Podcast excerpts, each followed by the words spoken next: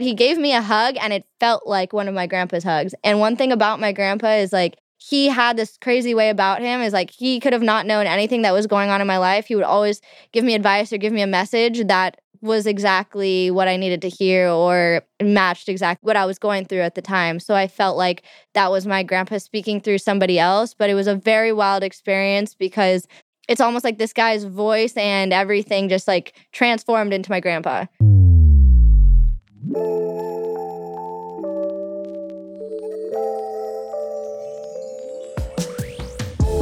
Tay Taylor, Tay.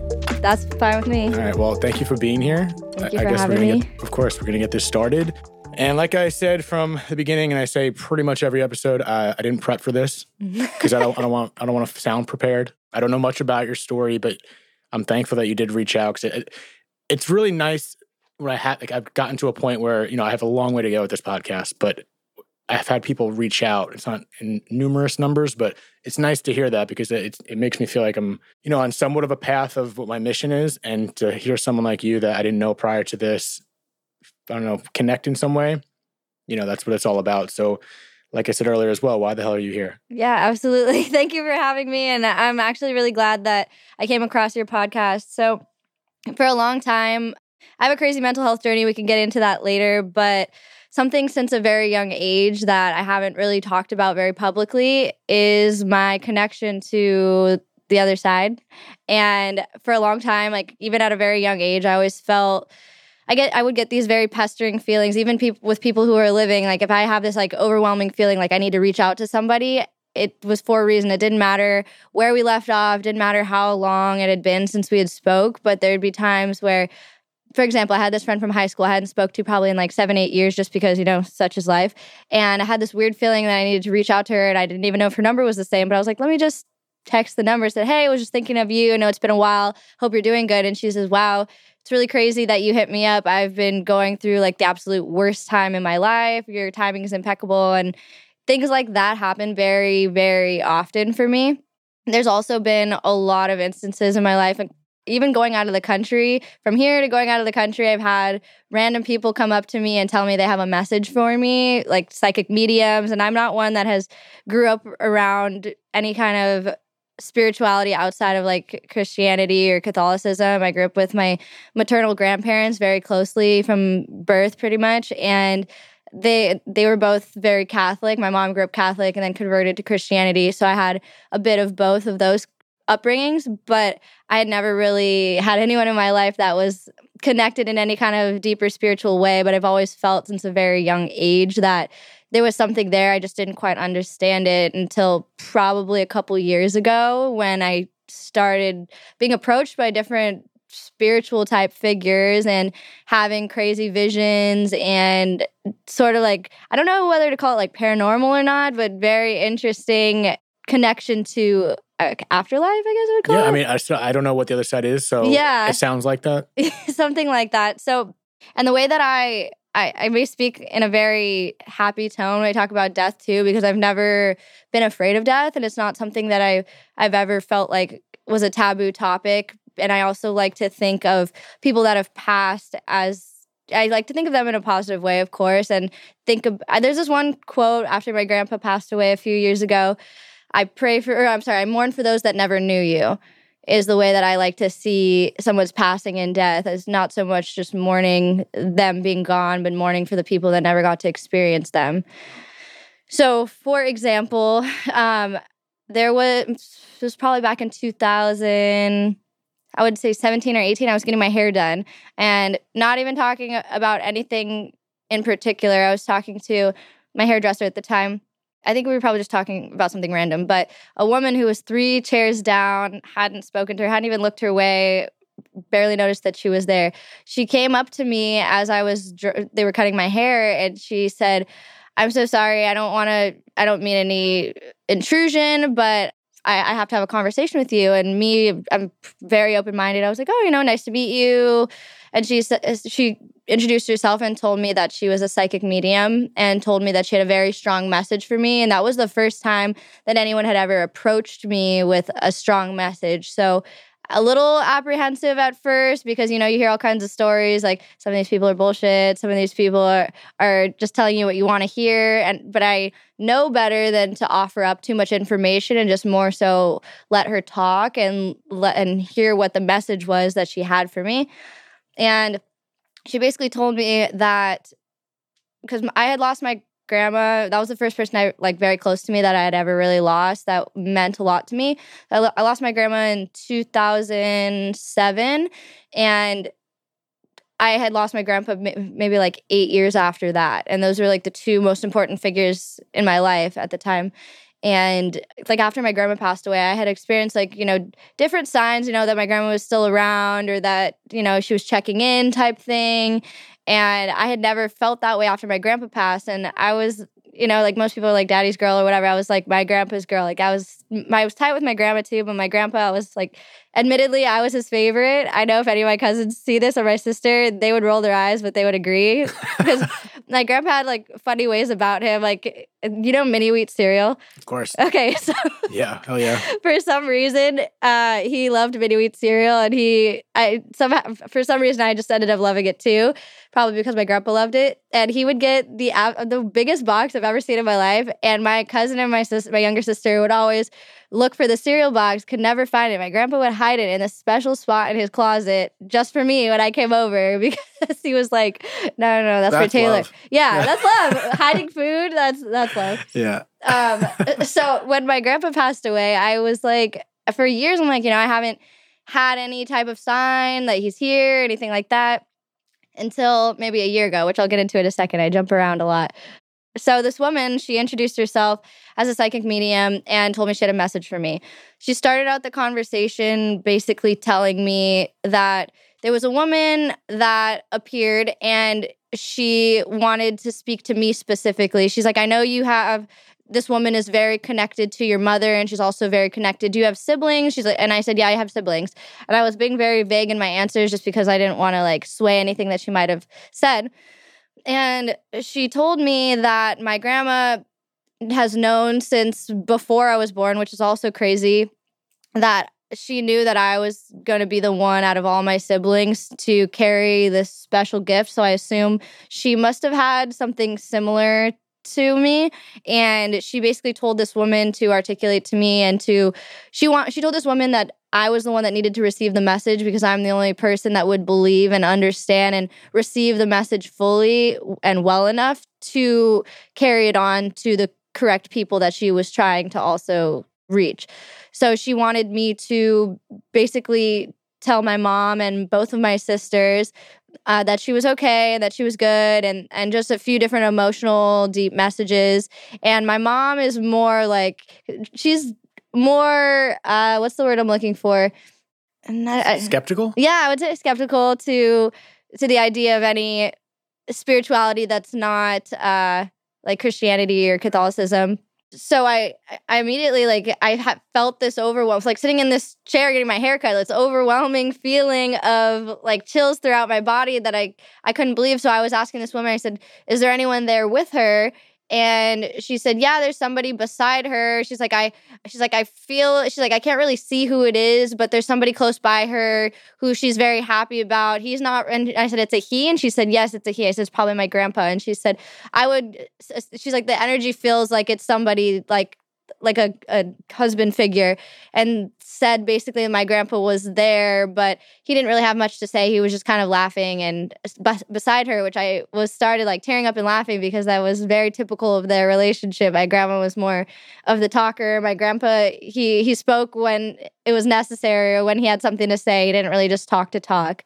So when i carried that that message to my mom and, and my younger sister they obviously both broke down in tears because because it was coming from me and because I was telling them with a lot of conviction, like, you know, it's it's not just some random woman that I gave my whole life story to. This is somebody that gave me full fledged specific messages from grandma to tell each of you. And they both were, were, you know, like bewildered by it. So then now jumping to my other story. Hey, before you go to the other story, Yes. she's cutting your hair while this is happening. no, this was a, another woman getting her hair done. Got it. Okay, while you at the same time, kind of thing. Or Yeah, like different stylists. So I was getting my hair done by one person, And just and like she next to each other. Yeah, we, but she was three seats down and then came out of her chair to the seat next to me to tell me she had a message for me. And she wasn't like your grandma says, cut three more inches off or something like that. okay. No, I would have said it to you. You've lost your mind, grandma. like absolutely I'm not. sorry. Go on. Go on. No, you're good. Um, then okay, so like I said, I hadn't really got much of like a message or any kind of sign since my grandpa had passed, and I was wondering, I'm like, when is he? I haven't had any dreams or anything like that that would be indicative that you know he has something for me or he's checking on me. And I thought him of all people would be right there every second. Like I do feel him in certain aspects, but not anything tangible, I guess. So I this is gonna sound also like a very wild story, but I I uh I I got this I, I got this really large couch and I wanted to have it cleaned. So I randomly was on Facebook Marketplace, yeah, Facebook Marketplace and I came across this couch cleaner and he sent just one of this guy sent one of his employees out to clean my couch. Just one there was I think two guys that came and cleaned the couch, but I was working from home at the time, just closed my room door and told them like if you need anything, you know, just knock on my door, let me know. So, um, you know, I, I paid the guy, everything was fine, and I thought they were had already left, and the guy knocked on my door again, and the man, you know, barely he spoke very broken English, and he he just looked at me and and he was like, I just wanted to say, you know, like, you know, thank you so much for hiring us. I said, Oh yeah, absolutely, no problem. And then it was almost like it was like an out of body experience for him because it was almost like I was talking to my grandpa because it went from him saying thank you for hiring us to him telling me a message about like exactly how I was feeling and where I was in life and just randomly this couch cleaner giving me a message that he had for me without saying like I have a message for you just saying just something that was on his heart. He said this is just on my heart to tell you and said it to me at the time and I felt like an overwhelming feeling of like uh, as if in my head too it sounded like it was my grandpa's voice. And what and he he gave me a hug which is kind of strange He's somebody that's just cleaning your couch but he gave me a hug and it felt like one of my grandpa's hugs. And one thing about my grandpa is like he had this crazy way about him is like he could have not known anything that was going on in my life. He would always give me advice or give me a message that was exactly what i needed to hear or matched exactly what was what I was going through at the time. So I felt like that was my grandpa speaking through somebody else, but it was a very wild experience because it's almost like this guy's voice and everything just like transformed into my grandpa. What? Wait. So he said, "I have this on my heart," right? Yeah, he says I have this message on my heart that I I want I, I feel like I just want to relate to. I know, and I hadn't spoken any words to this man. And he just hugged you.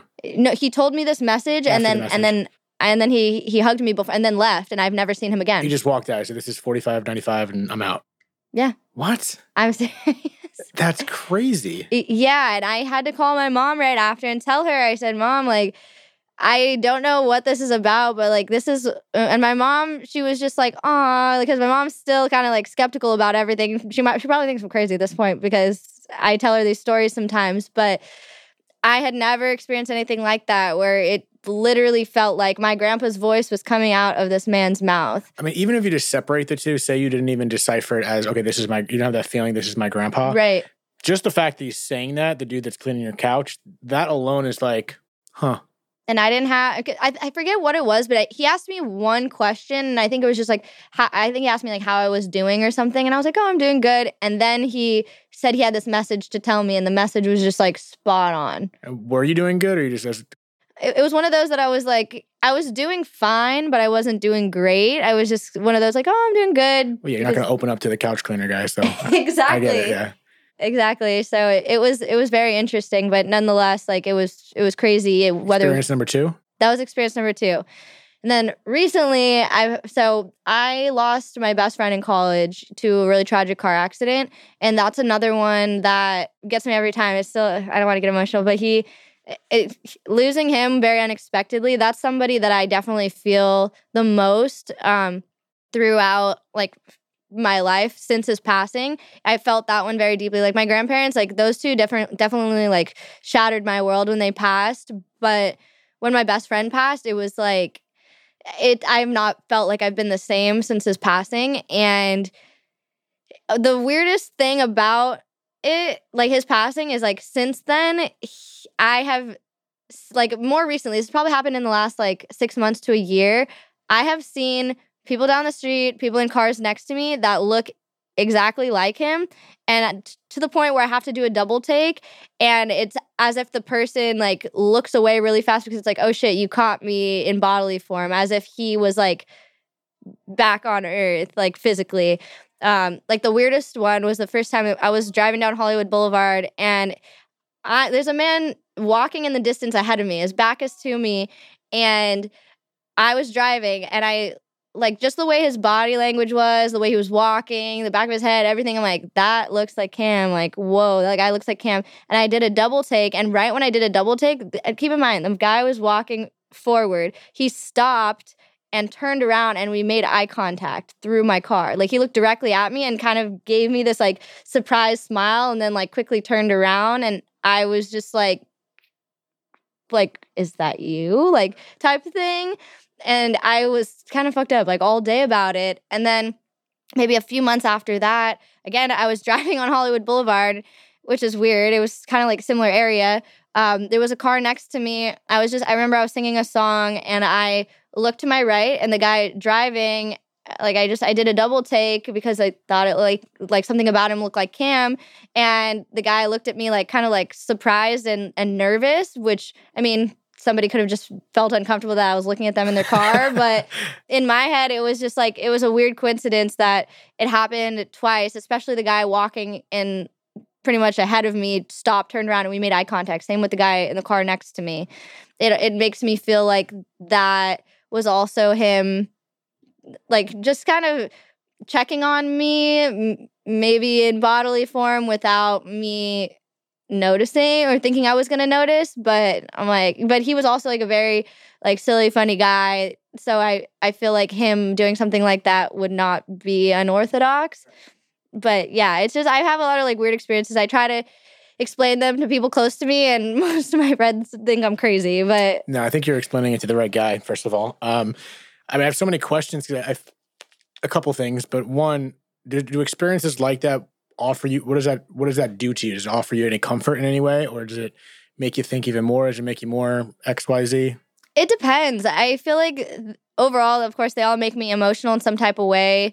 Um, I would say the couch cleaner one was the most comforting, actually, and it, it felt like for a split moment, like oh, like like another like a last hug from my grandpa or something, because I was living in Montana, um, and my grandpa had suffered a, a like a heart attack out of nowhere. He had no prior problems with his heart, just kind of randomly had a heart attack and I had FaceTimed him and I was trying to get back in time to see him and he passed away literally right before I got back home. Um so I feel like that interaction in my mind and maybe that was just that's my way of healing too is uh me feeling like okay that was the the last hug or like the last interaction that I was hoping for just at least some kind of check-in or reconnection that I had really been missing. Right.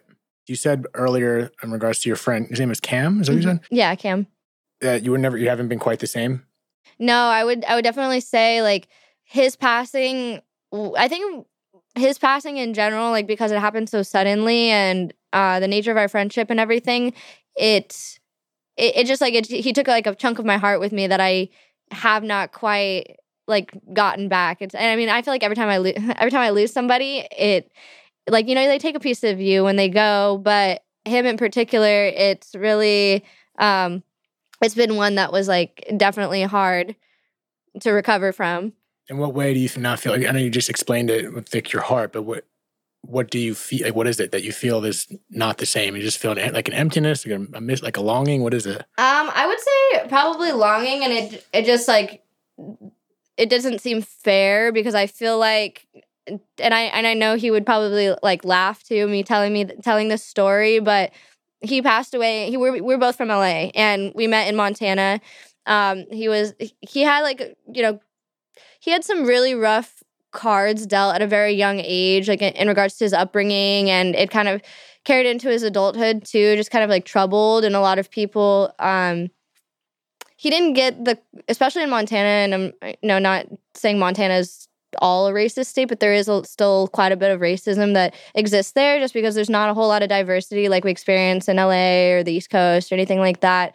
But um, he was dealt a lot of cards and dealt with a lot of racism out there. And one thing he would tell it's it's crazy. We had this running joke, and he the last time he said it to me was probably like a couple days to a week before he passed. He was like, he was like, ah, they're trying to get me out here. He's like, he's like, fuck that. If I'm ever gonna die in Montana, he's like, they're not gonna get me in Montana. Like, and it, unfortunately, he he ended up passing in Montana. But I feel like, um, I, I just feel like the feeling of like one his time being cut too short and overall knowing like he was meant for so much greater and he deserved a lot more than you know like as short as his life was it, it i think it i take it very personally and it bothers me. And obviously it was something that was out of his control. It was like a freak car accident that happened. And he passed he played basketball. He was like a freak athlete. It was ridiculous. But he was driving home from a basketball tournament. He was in the passenger seat asleep, and dude was like six seven, just one of those people that never had to work out a day in his life and just naturally ripped and could jump out of the gym. But he he was leaving somewhere that he loved and doing something he loved and was on the right track to getting back to where he needed to be. And I think that it it like I I'm like that with anybody that I care about and I love. Like I take things personally for them. Like for example, like if I have a friend that's like, oh, like I got my heart broken by this dude, he cheated on me or whatever. I'm gonna take it personally for them. And I truly, I really feel that shit like really deeply. I'm a very touchy feely type person, but I'm also a very straightforward type person. So that's I think where my like East Coast side and the super foreign side kind of collide. But um I, yeah, I have I just feel like uh I guess to answer your question, longing and and regret for the way that his life ended like i take personally and bothers me and i feel like uh the reason that i feel this way is because like there is more for me to carry on for him. Right. Yeah i can imagine especially when someone goes like that. You know i had a i'm gonna i'm gonna go back to what you were saying i had a friend that got hit by a car when she's like on her scooter. So when someone dies like abruptly like that when it's just i don't know it makes it like this is so frustrating. You know right. what I mean? Like if like when someone's life gets cut off like that, let alone anyway. Uh, but is there any is there anything that you have intentions or consciously try to massage that out, or is there anything you do, or you just kind of live with it? So I I am a writer above all else. I'm working on a book right now. Oh, yeah. Anything you can tell us about that, or hush hush? Uh, I can actually. I so I, going back to what I said when I first introduced myself. Um, I have a really crazy mental health journey that will soon be talked about more. But I started out as a creative writer when my grandma passed away. I was in seventh grade and I found myself writing. I always felt like I, since a very young age, I was most expressive on paper. Like if I was ever upset with anyone or if anything was on my heart, like I always felt like writing was my only release and escape. So, um, writing has been very helpful to me in all aspects of my healing journey. So I would say anytime that anything happens that is heavy on my heart or just on my heart in general, I always write it out. Um, the book is actually so mostly what I write is short story poetry pieces, all surrounding mental health, trauma healing, interpersonal relationships, so on, so on. So the book is going to be comprised of um, one page short story poetry pieces. I'm planning on making it 99 to 100 pages, and I'm going to do a series of them. But this one is surrounding uh, the journey back to self love. I know most people would probably think like a journey to self love, but it's back to loving myself and the people and experiences that I've uh, encountered along the way that brought me back to where I am now. Thank you. that associates with your clothing brand in, in some ways? Yes. So, also, my brand came from my creative writing. So I had started a semi anonymous Instagram page maybe back in 2016 or 17, just putting out my creative writing and I did the same thing once. I still have it and I forgot about it. You just reminded me. Go on, go on. I love that. and um, I I got a lot of really good responses. A lot of people that know me that didn't know it was me writing. Some I've had a woman from Vietnam that found my page was like, "Hey, I don't know who you are, but you're this piece of writing, you know, really stuck with me." type thing. And and so for the longest time, at the time I didn't feel diligent enough to write a book, and I felt like I I wanted to my message behind my writing to reach more people and I and I felt like that's my my true calling is I felt like I'm I truly feel like I'm on this earth and this might sound like kind of self-absorbed but I feel like I'm on this earth to help other people and to make other people better not that I'm perfect or this all-knowing being but I feel like I I have this welcoming nature that a lot of people strangers people I've known for years feel like I'm the therapist or go to um, in most situations. So, in saying that, I wanted, you know, a way to reach more people with my writing. I kid you not, I also have very wild dreams. I have very, very vivid dreams um, that end up coming to life, like almost like foreseeing dreams. Like, for example, I have a friend from college that I had a dream one year that he was gay, and I had no idea or any inkling that he was gay. And it's one of those dreams you wake up, you're like, I just need to call that person just so that they could tell me like, oh, that's just your dream. I literally called him. I was like, you're not gonna believe it. He's like, what's up? I was like, I had this like crazy dream that that you're gay, but you know whatever. Like, and he he was like, oh, you didn't know that I'm gay. Oh, no way. I was like, you've never told me that. I thought, been- I thought he was in a car. Like I was straight last night, but then I woke up today. I was gay. I know, like, might as well. I was so mind blown. I was like, "You've never told me that in our at the time four years of friendship. I never knew that. I just thought you were shy when it came to girls." He goes, "No." He was like, "Well, I'm like I'm bi, but yeah." He's like, "I, I like guys too. I've known since I was in kindergarten." I was like, "What the heck? Like I'm, I'm a fortune teller." yeah, you're in the wrong line of work. Maybe no. I know. I mean, all, all that. I mean, all that kind of pieces together. Is some kind of you got something going on. Right. So you. my dream, I had so I had this vivid dream that basically I had the name of my brand and the concept that I dreamt up and I woke up that day and I was like, yes, this is what I want to do. I'm going to translate all of my creative writing onto clothing and merchandise surrounding mental health and make each drop surrounding a different aspect of mental health. And I, and that's how my brand was born. I literally filed my LLC that day and have been going ever since. And I'm coming up on two years in business. Do you? I mean, congratulations. Thank you. I, I, wore I wore your shirts like three days in a row now. Um, do you do you do any of this intentionally? Like, do you meditate on any of these questions where they come to you in dreams, or do you try to impose any of these experiences intentionally? Like, whether it's messages from other people, you ever try to hone in that, or like hone into your dream interpretation? Is there anything you've done it with intention, or it just happens? No. Yeah. In short, no.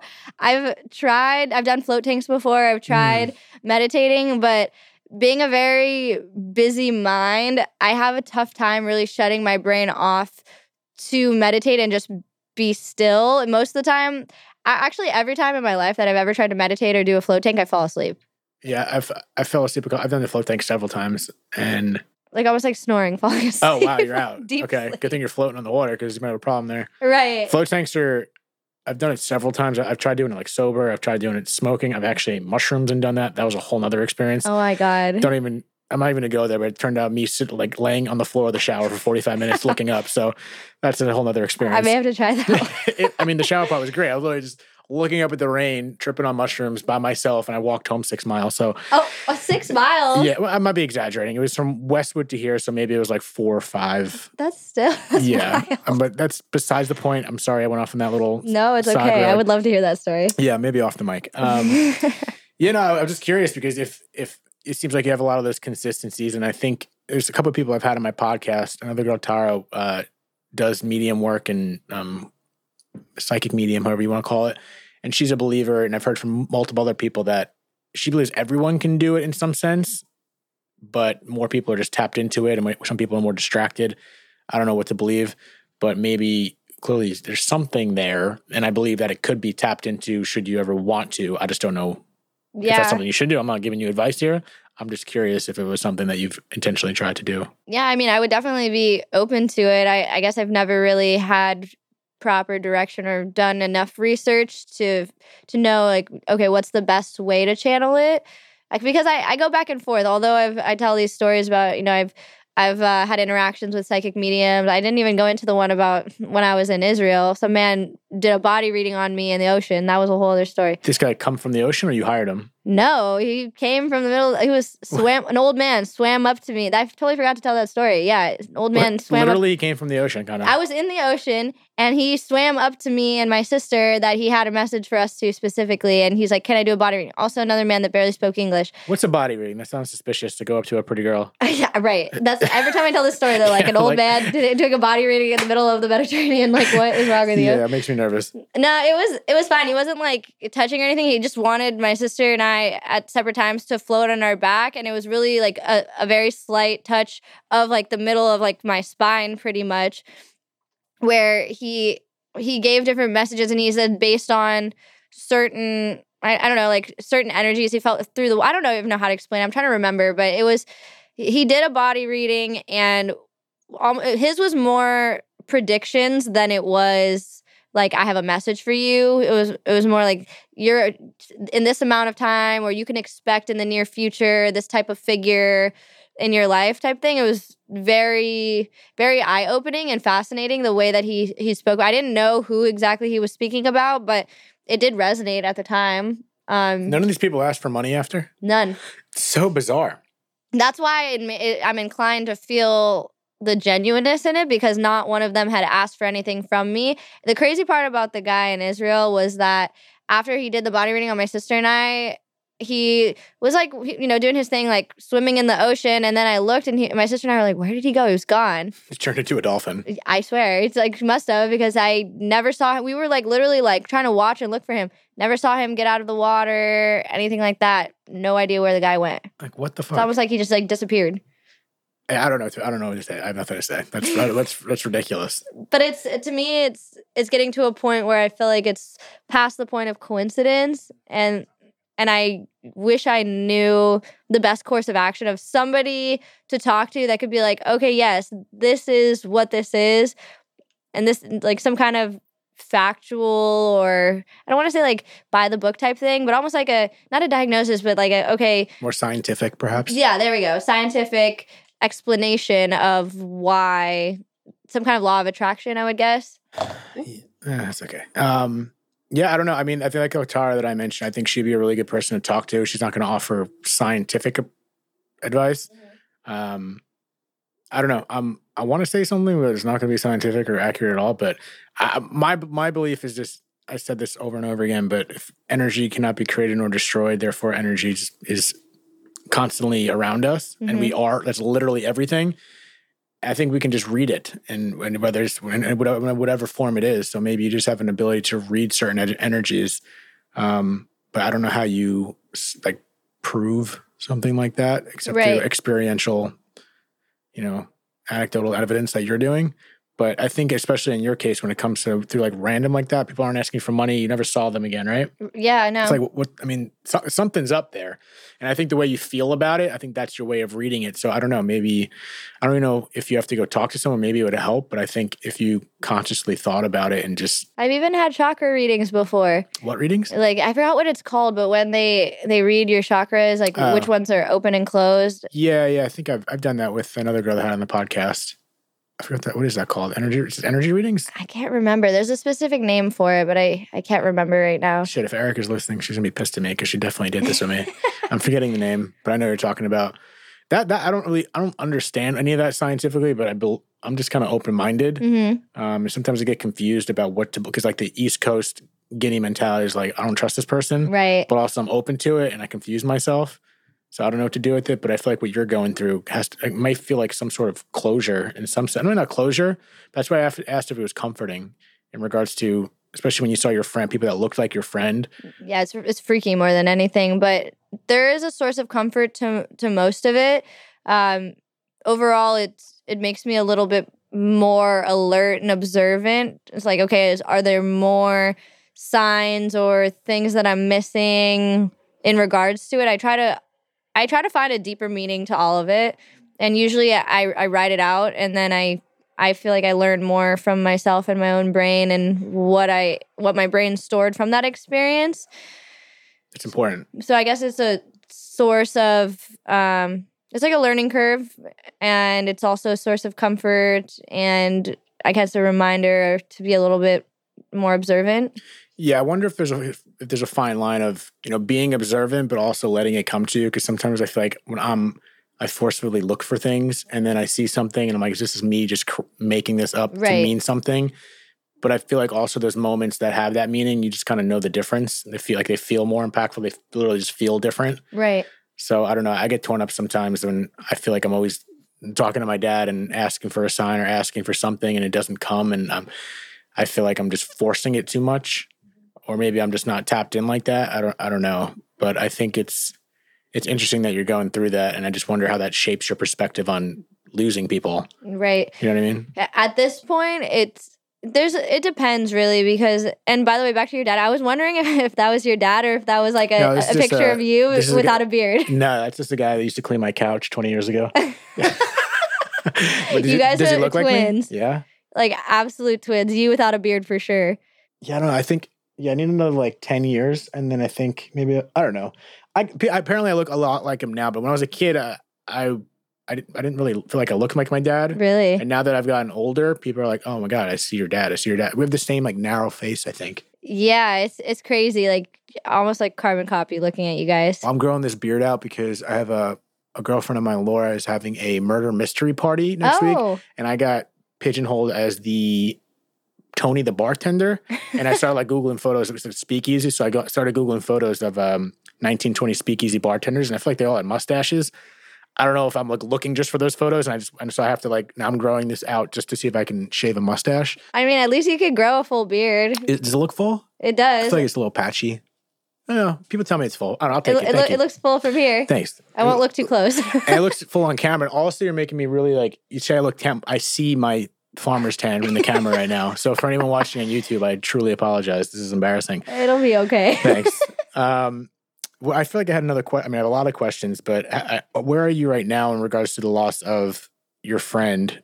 Uh, because clearly, I mean, you started spoken to him naturally. Emotions clearly showed up in your face. Have you seen improvement or any? I don't, want to say improvement because, like you say, it took up. It, it feels like a piece of your heart was taken from you. And I think grief is something that we kind of grow with. It doesn't ever really. It doesn't ever go away, in my opinion. So I just wonder where you are on that journey because you said you've been writing and that's your way of kind of getting through it. And how many how many years has it been again? About Cam passed away in 2015, I think it was now. Yeah, I lost my grandpa in 2014, and Cam was 2015. Um, I feel like it, it comes in waves, uh, just as I guess any any loss does. If I think about any one person particularly too hard, I, you know, I, you get emotional or certain things remind you of people. I feel like because it's getting to a point where my grandma it's been over 10 years i've been a little bit more at peace and gotten i don't want to say i've gotten used to it but in a sense i know that i, I can't reach her at times um, I, I go back and forth the same with my grandpa but i I've, I get a lot more reminders uh, with Cam, I guess, because like every birthday or any time I reach a certain age, I mean, a certain milestone in my life, I know that he would have been a part of it or um he I feel like a lot a lot of things that happen to like I have my grandpa's um I have one of his rosaries that hangs in my car and there's times that I've like barely missed a car accident or car accidents have happened like before or had or before behind me like split seconds it's crazy I just like grab onto that thing and thing like I feel like that's just a level of protection too because that was the last thing that my grandpa gave me before that I saw him living. Um, and he had told me he had it he had it blessed and stuff like that. what color was the rosary? It's silver. Silver. Yeah, my, my Italian grandmother, she had a my mom rosaries are very popular in my family, so I appreciate that. Yeah, it, it hangs through my car and, and like my my window. And uh, one thing, just, this is a little off topic, but like another piece of advice that my my grandpa gave me, the last living piece of advice I got from him that I carry with me also into my adulthood. He he always talks about about home. There was at one point, so the last time I saw him alive, he had told me. Um, you know, I just miss you so much, blah, blah, blah. I was still, you know, living back and forth between LA and Montana. And I told him, I was like, you know, grandpa, if like if you need me to be closer to home, like I can transfer, I could I can finish off school somewhere closer.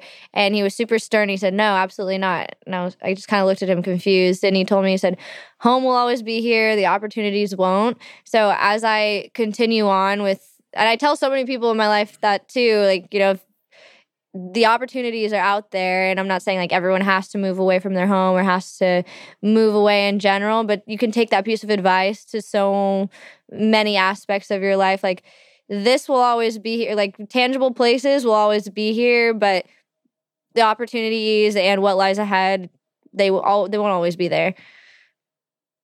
I love that. I actually need that.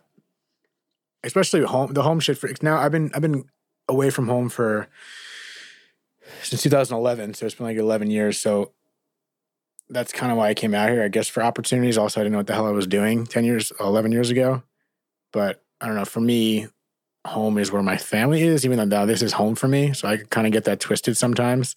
But like you said, I think, um, like, I feel like home will always be there, but also going through experiences like loss and, and realizing how temporary life can be sometimes, it, it, it frustrates me of, chasing those opportunities. And part of me doesn't even want to chase opportunities. I feel like I just got to create them. But I don't know. It's like I, I don't like saying me personally, like, oh, home will always be there, even though it's true. Like I'm blessed to have a great family and so many supporting people in my life that will truly always be there for me. But I don't know. I feel like I'm living two lives where I'm going for those opportunities. I'm trying to create a life for myself.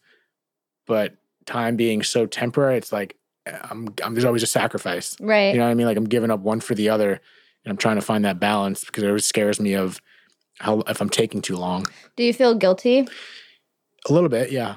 Why? I, I, mean, I, I, I, I create that na- that narrative in my head, but mm-hmm. I know I don't have to because my family is who they are. Like they're right. the most supportive. They get what I'm doing. They always like bullshit me saying like, especially my mom, like, when the hell are you coming home? Like, and that's been having more happening more and more lately, which hurts me. It doesn't hurt me. It just like my heart like throbs, and I, I feel I don't want to say guilty, maybe a little bit. That's all created here. Like I said, my family doesn't make me feel like that. They're right. truly supportive since day one. But at the same time, like my nephews are all growing up, and I'm lucky enough where my family keeps me very active in their life, so they they know I, they know me, and I like to say I stay in touch with them, obviously. But yeah, there's a certain level of guilt that I'm out here and then everyone's back east because I I don't know, it feels a, a little bit selfish, but I understand it's life. We got to do what we got to do. But it's I think it's really blended with what we all went through as a family, and then mm-hmm. I go further away. It's like right. That, that doesn't make sense.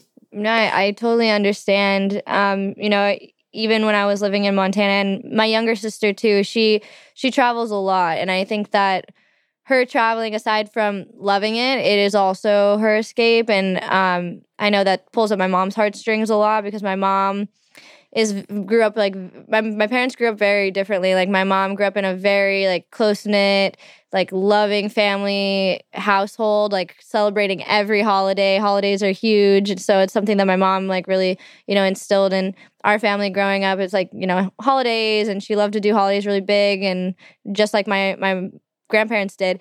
And my dad he grew up in a very broken home lost his father at a really young age and you know kind of had to to raise himself to a certain extent was the youngest of four. And um, the it, holidays weren't really a thing. It was just kind of like oh okay cool. Like we may see certain people that we don't normally see on a holiday but it's not really. It's just like kind of another day. So my so it's it's tough for my mom you know when it comes to to my my younger sister specifically when holidays happen now i think that's kind of her trauma response and her way of dealing with certain grief. Um, she's like oh shoot like my because her birthday is very close to christmas. She's like oh my birthday's coming up. Oh christmas is coming up. Because my, my parents are also divorced so she doesn't like splitting time between the two and i think she feels a narrative that she creates in her head is a sense of guilt also um, you know not wanting to to make anyone um, upset, like, oh, I'm spending more time with one person or the other. So she's like, I'd rather just not spend time with anybody and go as far away as possible, type thing. So I, I think that in certain regards, like some can be trauma responses. Obviously, I'm not a licensed therapist. I don't know. I, I just give unprojected advice. Should be your next style hat. I'm a lic- I'm not a licensed therapist. I honestly, I should. I I just give unprojected advice. Yeah. I'm sorry to everyone in my life.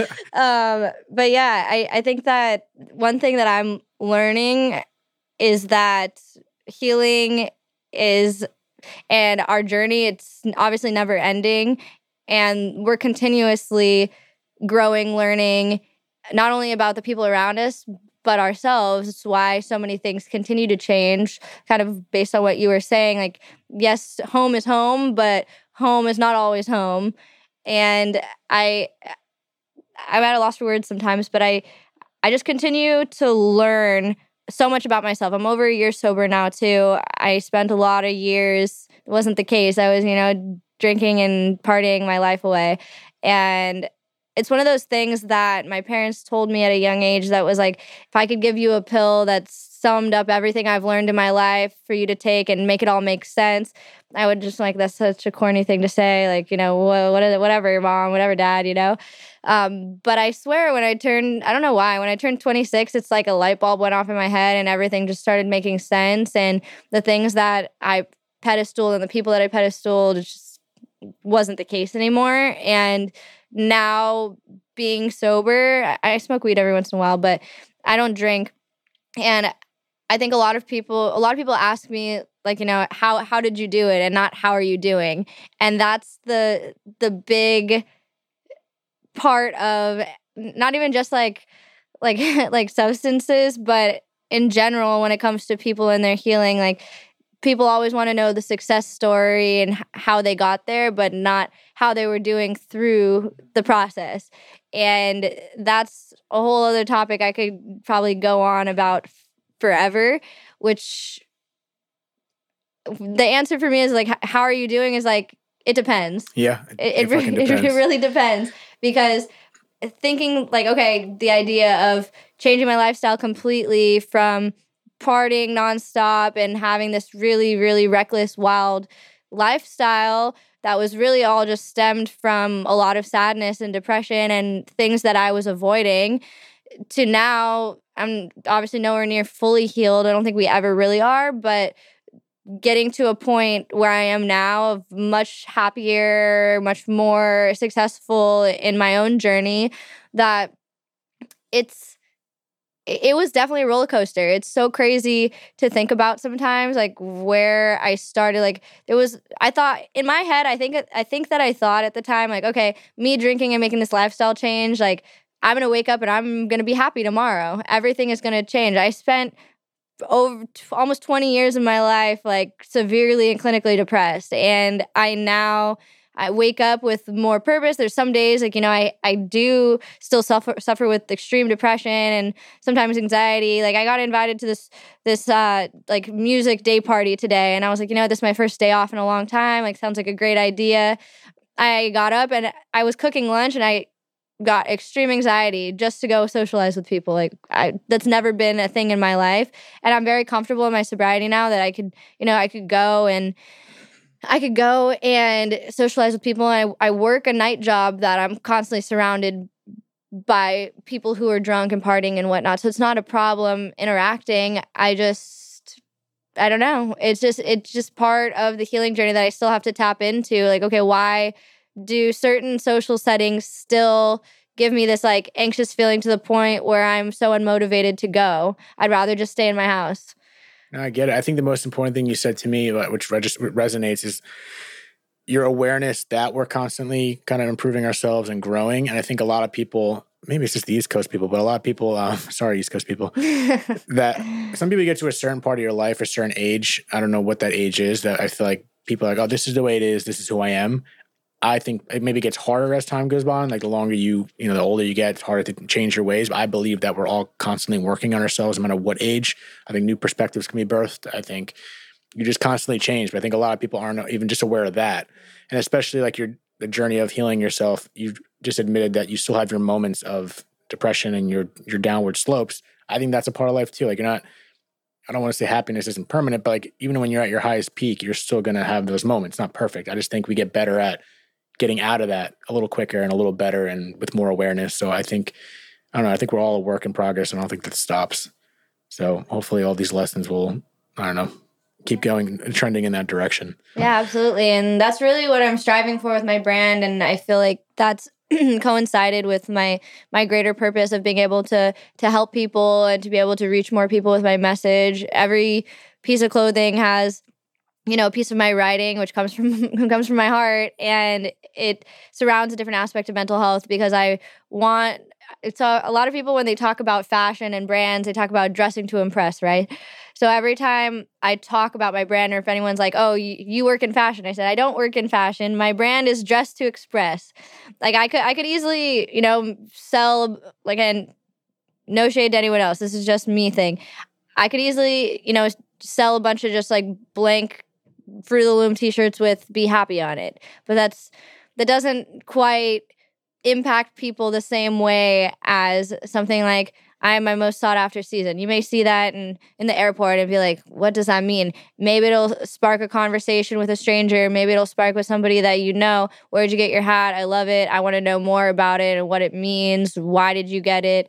And overall, I'm just wanting to create conversation uh, surrounding not only the struggles, but the triumphs of mental health and mental illness, and create conversation and dialogue and force people to not want to keep the feelings and the way that I felt for many, many years and still do feel at times. Like, I don't want anyone to ever feel that way. And I want them to, I want them to be able to um, feel comfortable in expression and feel unjudged and not feel oh like you're you're weird because you have this diagnosis. And i don't want you to, anyone to feel like a, a victim to anything that has been diagnosed to them. And my next drop coming out actually is coming out in september for national recovery month is surrounding addiction. And i am planning on doing a video aspect of all of it where i just want i hate to use the word showcase but i'm trying to think of a synonym that works with showcase just basically show other people who may have one never dealt with addiction or, or any kind of substance abuse but or or maybe experienced anyone in their lives who has but i want to show that addiction is not one size fits all and that there are some people who maybe struggled with addiction at a really young age and now they're in their 20s 30s whatever age and can now have a drink or two. There's some people that are really by the book and follow the 12 step program, some people that, you know, go to meetings every week, every day, whatever. Some people that are still struggling. And there's some people that, like myself, I've also lost a lot of friends to addiction, a lot drug overdose and stuff like that. So I overall I just I just want to inspire and I want to I just want people to be happy. If I mean I can't change the world, but if I could if I could play a small part in it, why not? That's it. Yeah. Well, how do people find your brand? Tell give them a little plug there. Yes. Um, my brand name is Season of. You can find us on Instagram, Twitter, and on my website. The TikTok is a little shaky. We're working on it. But um, on all platforms, we're Season of Merch. The domain is seasonofmerch.com. Beautiful. I'll plug that down below. And um, I want to thank you. And I, I, think we definitely need to exit this because I think the Red Bull on an empty stomach is trying to get on the mic. I feel oh, like shit. I, I, don't mean like that. That's Oh. gross. I mean like it's just talking. oh no, you're good. anyway, um, I want to thank you for for being on here and sharing all that. I think it's really cool what you're doing because I don't know the mental health thing could be could be applied to so many different levels, and that's why I think you know loss is a part of that. But I think the same process of figuring it all out, they're all kind of jumbled together in different ways. But you know, I it's cool what you're doing. You're doing it with meaning as opposed to just a means to an end. You're kind of you're you know you're making it. Ha- what was the means to the end? What does it say on the shorts I bought? Do you remember? Uh, I It was something of the sort. Yeah. So that was when I do. That's a that was a collaborative drop. I know we're going over time, but Uh, um, there's no, there's no rules. Okay. Um, that drop is with the owner of the mental health charity. His name is Mikey Tableman, and he's also a creative writer and um, spoken word artist as well.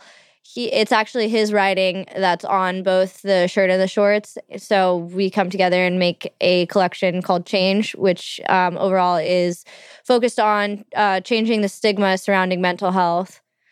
Well, eliminating the stigma, I should say. But yeah, Right. Yeah, I like that. I mean, I feel like the I, I don't know if I use stigma. I think I used the conversation of death, like the tab- tabooism of talking about it. But the mental health thing, I've had a few people that spoke about mental health on the podcast in relation to suicide and all kind of jumbles together. But there is a weird stigma, and especially I think societally, I think it's getting better now about being more open to the conversation as opposed to just like pushing it aside. So I don't know, but I commend you for what you're doing. I think it's great that you you know you have a brand with real substance behind it. So I'm sure I'll be getting more clothing soon. I started with the shorts, so gotta get you drip down. I'm, I'm down. I'm with it. And less sleeves with the farmer's stand. So I apologize to you and everyone watching. Uh, but thank you so much again, Tay, for being on here. It's a pleasure. And thank you, everyone, for tuning in to another episode of Dead Talks. Cheers. Thank you. Thanks for having me.